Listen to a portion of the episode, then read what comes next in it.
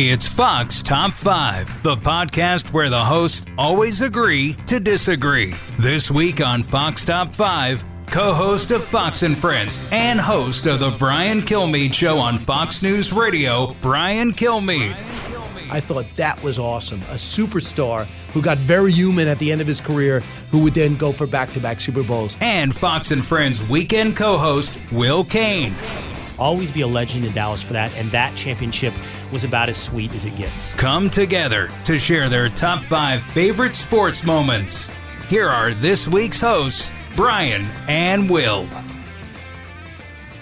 Hi, everybody. Brian Kilmeade here. It's time for the Fox Top 5. I'm co host of Fox and Friends, in case you don't know, also host of the Brian Kilmeade radio show on Fox News Radio. And I'm joined by my only real friend in the building because he's the only other person allowed in the building, Fox and Friends weekend co host Will Cain. Like you much better than Pete. You do? Yes. I'm glad we got Right. that on the record. And I'm I hope he doesn't listen to this because I'm scared of him physically, uh, as well as his hair gel, which becomes almost like a helmet.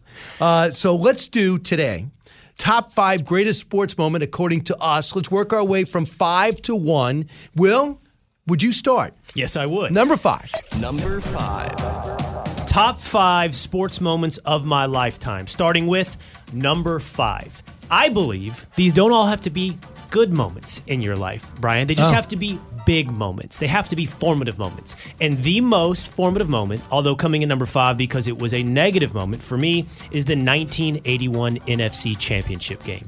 Dallas Cowboys against San Francisco 49ers. The clock is ticking down. Joe Montana, then a relatively unknown upstart quarterback, rolls out to his right with Ed Too Tall Jones bearing down on him, lofts what looks to be a throwaway pass to the back of the end zone, and Dwight Clark comes down with it for a touchdown and the win, launching the 49ers dynasty and effectively bringing in to the Dallas Cowboys dynasty of the 70s. All right, let me bring in something else to your event.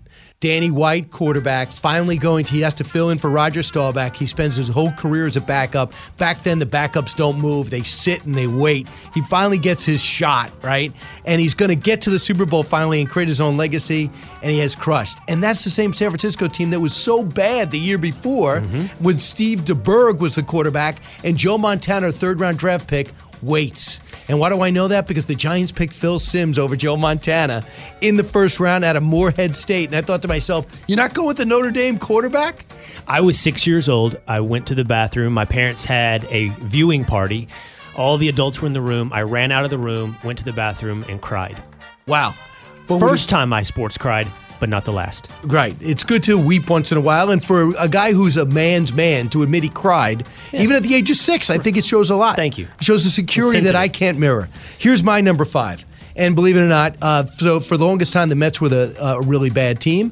They were really good in '69, but I was four. In '73, I do remember being on the bus thinking they're beating, they're leading the mighty Athletics three games to two. Are they going to win this? The answer would be no. They lose it in seven. But I was shocked because I do remember, and I almost I used to cut out headlines. They were six and a half games into last place, and I thought to myself, they're only six and a half out of first, but they were in last. They end up rallying and winning. So that's why it's been such a drought until the year 1986. They show promise in '84. They get close in '85, and '86 are the best team in baseball. But as usual, they give they give you leave you on the edge of your seat. Mike Scott and the Houston Astros are almost unbeatable, but they find a way. Then they blow first two games against the Red Sox, and they rally back, and they end up beating the Red Sox. The ball gets by Buckner in Game 6 They enable mm-hmm. them to have a Game Seven. So I'm going to tell the whole series for me, uh, for the Mets to win the World Series in 1986, thinking they're going to win a bunch more. That was my number five moment. And that's that's Darryl Strawberry, Lenny Dykstra. That's those Mets. Wally right? Backman at second, and uh, Gary Carter Yep. uh, uh, at behind the plate, and uh, Tim Teufel would rotate in in a rotation. Mm-hmm. Third base would be Ray Knight. I think he'd get the MVP. Also, Mookie Wilson would rotate in with Dykstra, Mm-hmm. who would later go to the Phillies and take steroids. Uh, and then you have in the outfield Kevin McReynolds.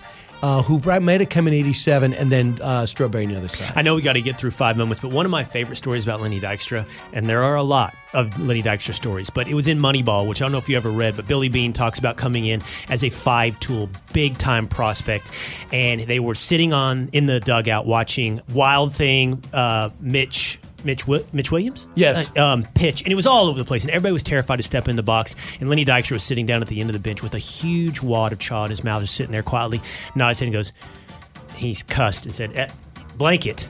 I'll go stick him. And just goes up. And that kind of meathead mentality, all confidence, no insecurity was what made Lenny Dykstra great and what hurt Billy Beane with all those, had all those tools, but didn't have that. Right, and then he would go on to be a pretty GM successful Oakland A's. GM. And then uh, Brad, you always want Brad Pitt to play your life story.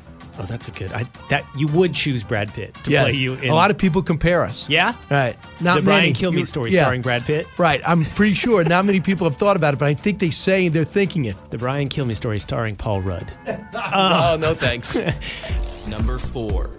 Number four, also, this is going to make me seem like a glutton for punishment, but I'm going to get these failures out of the way. I do think they're important in life and important in sports. There's so many that I remember the 2009 National Championship game, Longhorns losing to Alabama, the 2006 NBA Finals, the Dallas Mavericks losing to Miami Heat, but the 2011 World Series, the Texas Rangers, one strike away from winning the World Series twice eh, against the St. Louis Cardinals, and they lose it. They were one strike away. It was that close. You could taste it. They were going to win the World Series. Two innings in a row. They were that close, and they never got it. wow, failure really makes a big print on you. It does. Next, the year is 1976.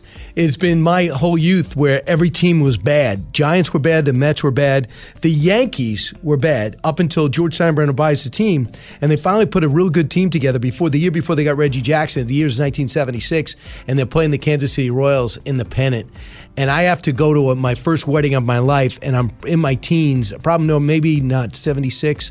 Um, yeah, no, no, I'm 12, and I watched through the reflector of the manager's office when the Yankees are playing the Royals and Chris Chambliss homers to end the game as a walk-off homer. That's when they used to run on the field afterwards. The Yankee Stadium enters. Uh, they all hits their home run. They win the game. They go to play the mighty Red Machine in the in the World Series, and all of Yankee Stadium runs onto the field. It's their first championship really since the '60s, and they win. and They go to the World Series where they eventually lose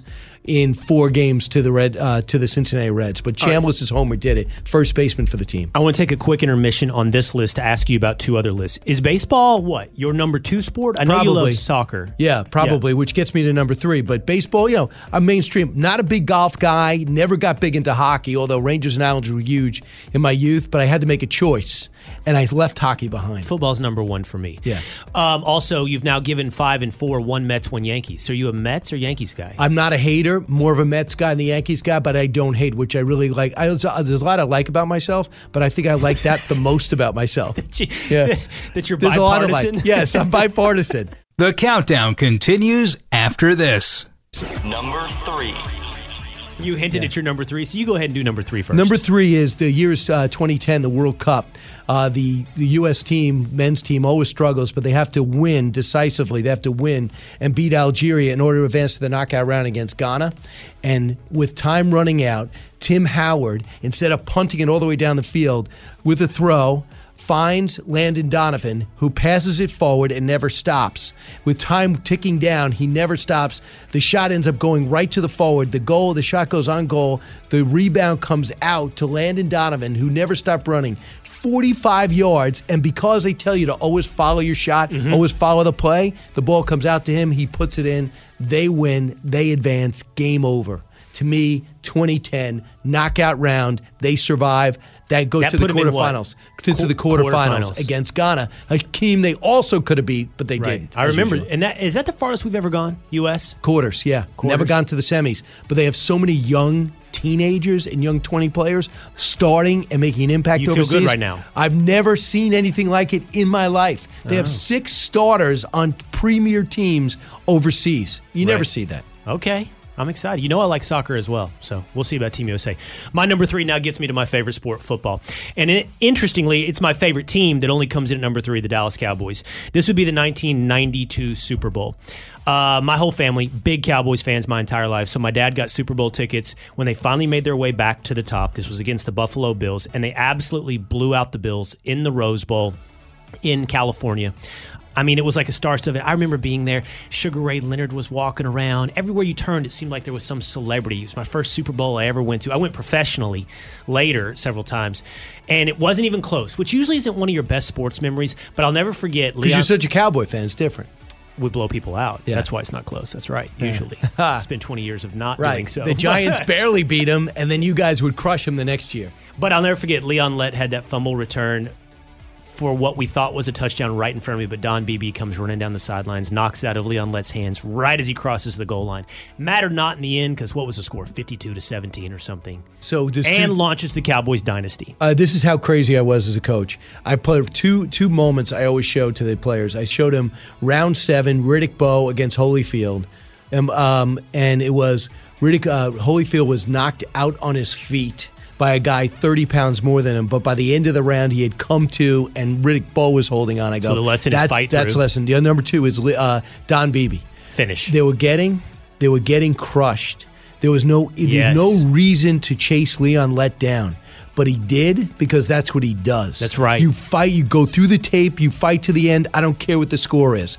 And I'm sure they didn't know what the hell I was talking about. I think they were It's probably great, though. 13. I love that But to me, I always, and I, I talked to Don Beebe and I put him in my first book, The Games Do Count.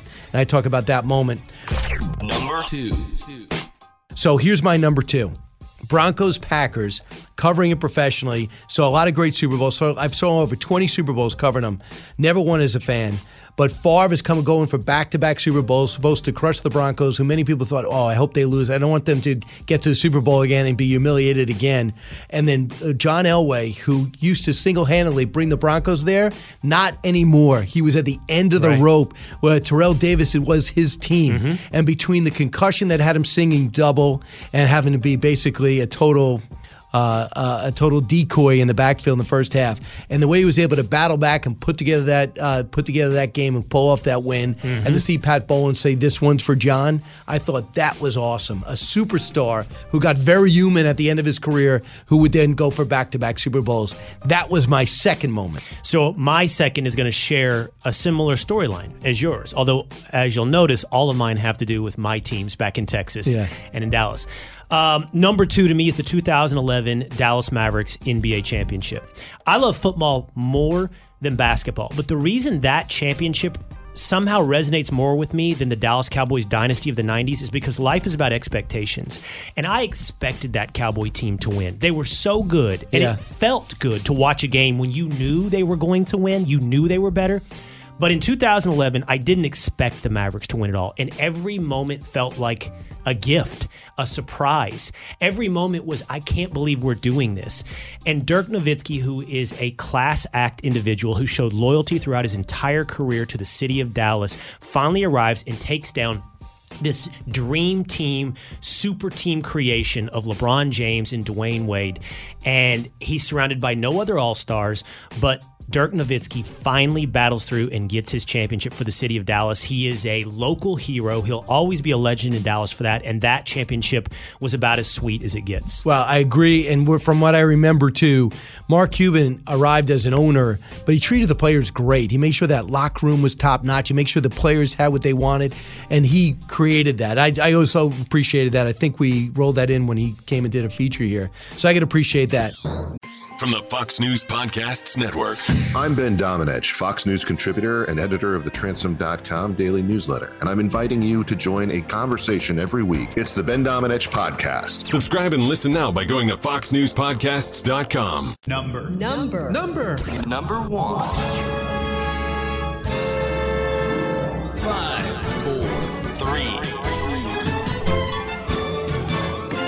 Number one. Now you're going to be shocked at my number one. Okay. Holyfield Tyson won.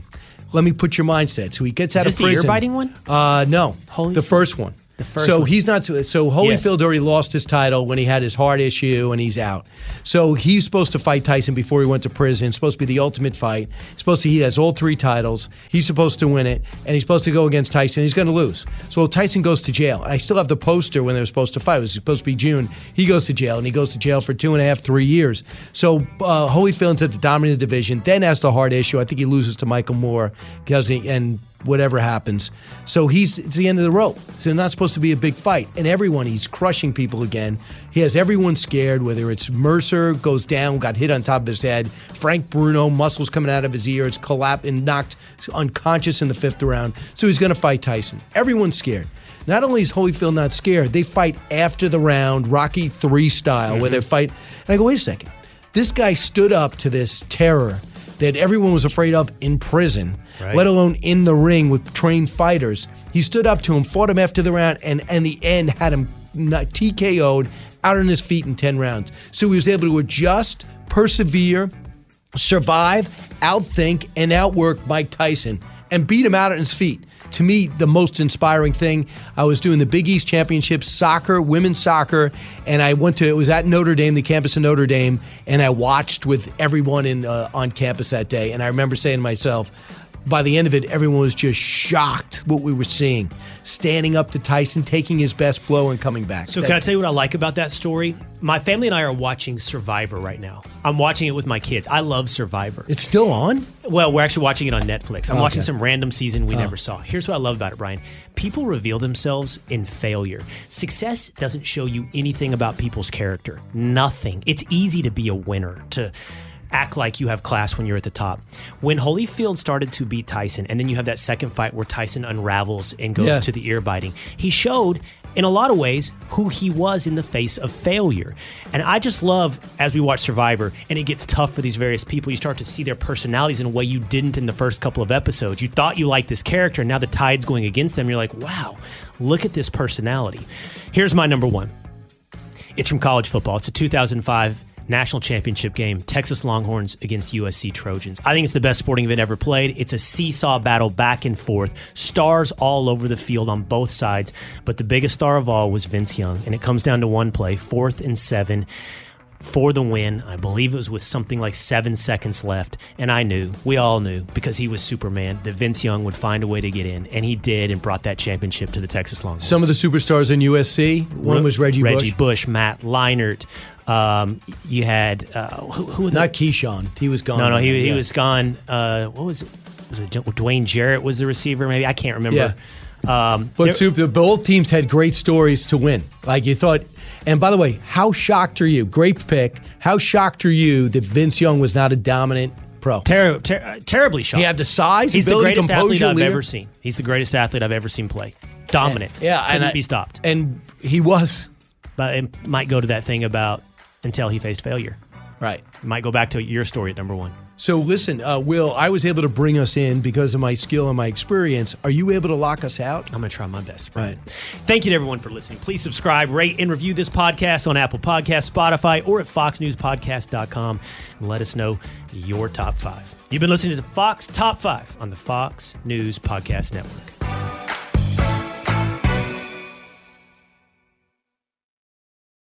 Up a chair and join me, Rachel Campos Duffy, and me, former U.S. Congressman Sean Duffy, as we share our perspective on the discussions happening at kitchen tables across America. Download from the kitchen table the Duffys at foxnewspodcasts.com or wherever you download podcasts.